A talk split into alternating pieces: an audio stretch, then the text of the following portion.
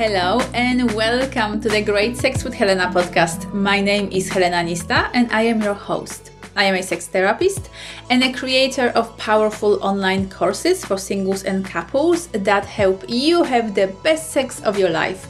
You can find them all on my website, helenanista.com.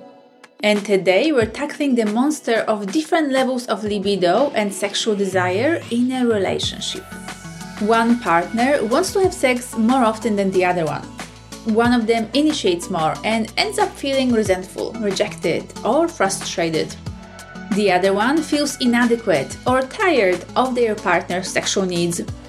Mismatched libido's problem can be an absolute bitch, unless you know how to deal with it.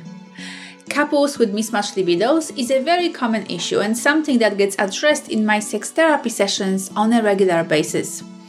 Because, in all fairness, it's very difficult to find and fall in love with someone who has the exact same level of sex drive as yourself.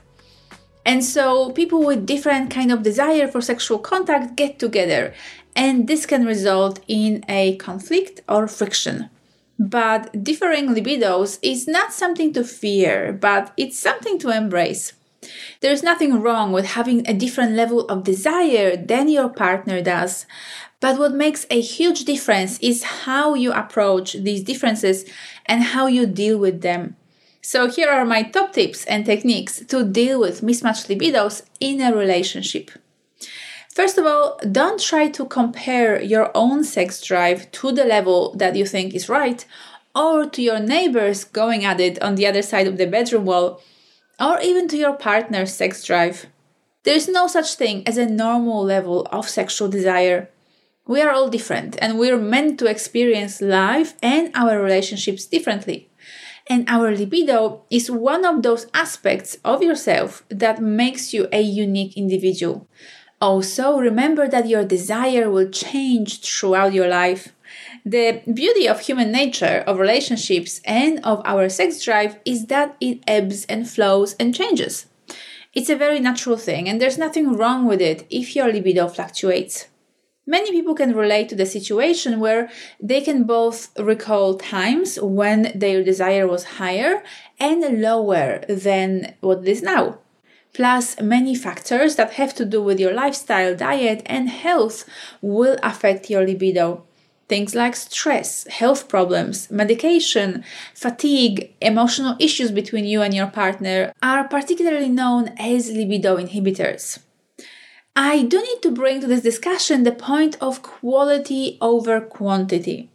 More sex does not necessarily mean higher level of sexual satisfaction.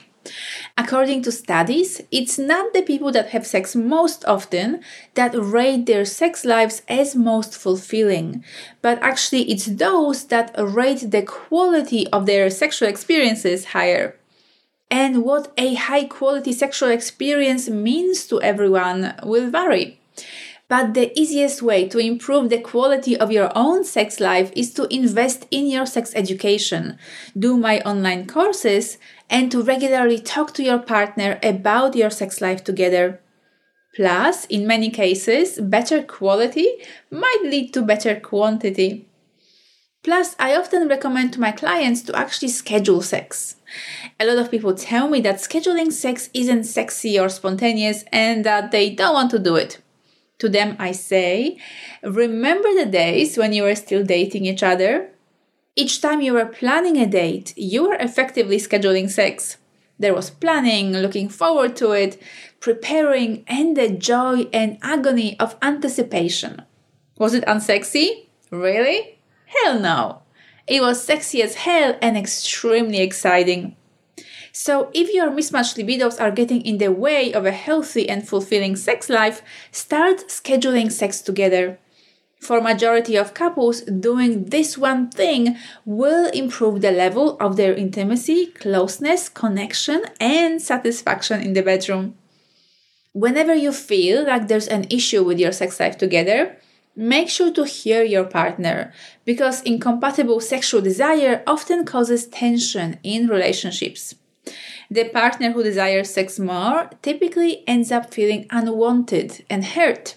while the partner with the lower sex drive can experience overwhelm or sense of their own inadequacy when faced with their partner's sexual desire. And partners who struggle the most are those who don't talk about it. When we become lost in our own discomfort or suffering, it's hard for us to notice that the person in front of us is hurting as well. So let your partner know your needs and desires and also make sure to hear them. What is it exactly that they're feeling and needing?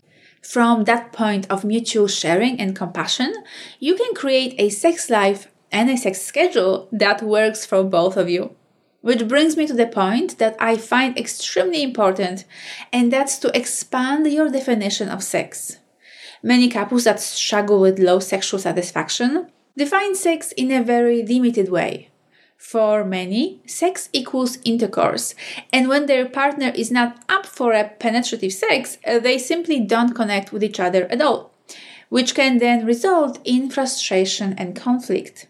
But sex is a lot of different things, and many of these things can be deeply intimate and satisfying, even if penetration is off the table for whatever reason.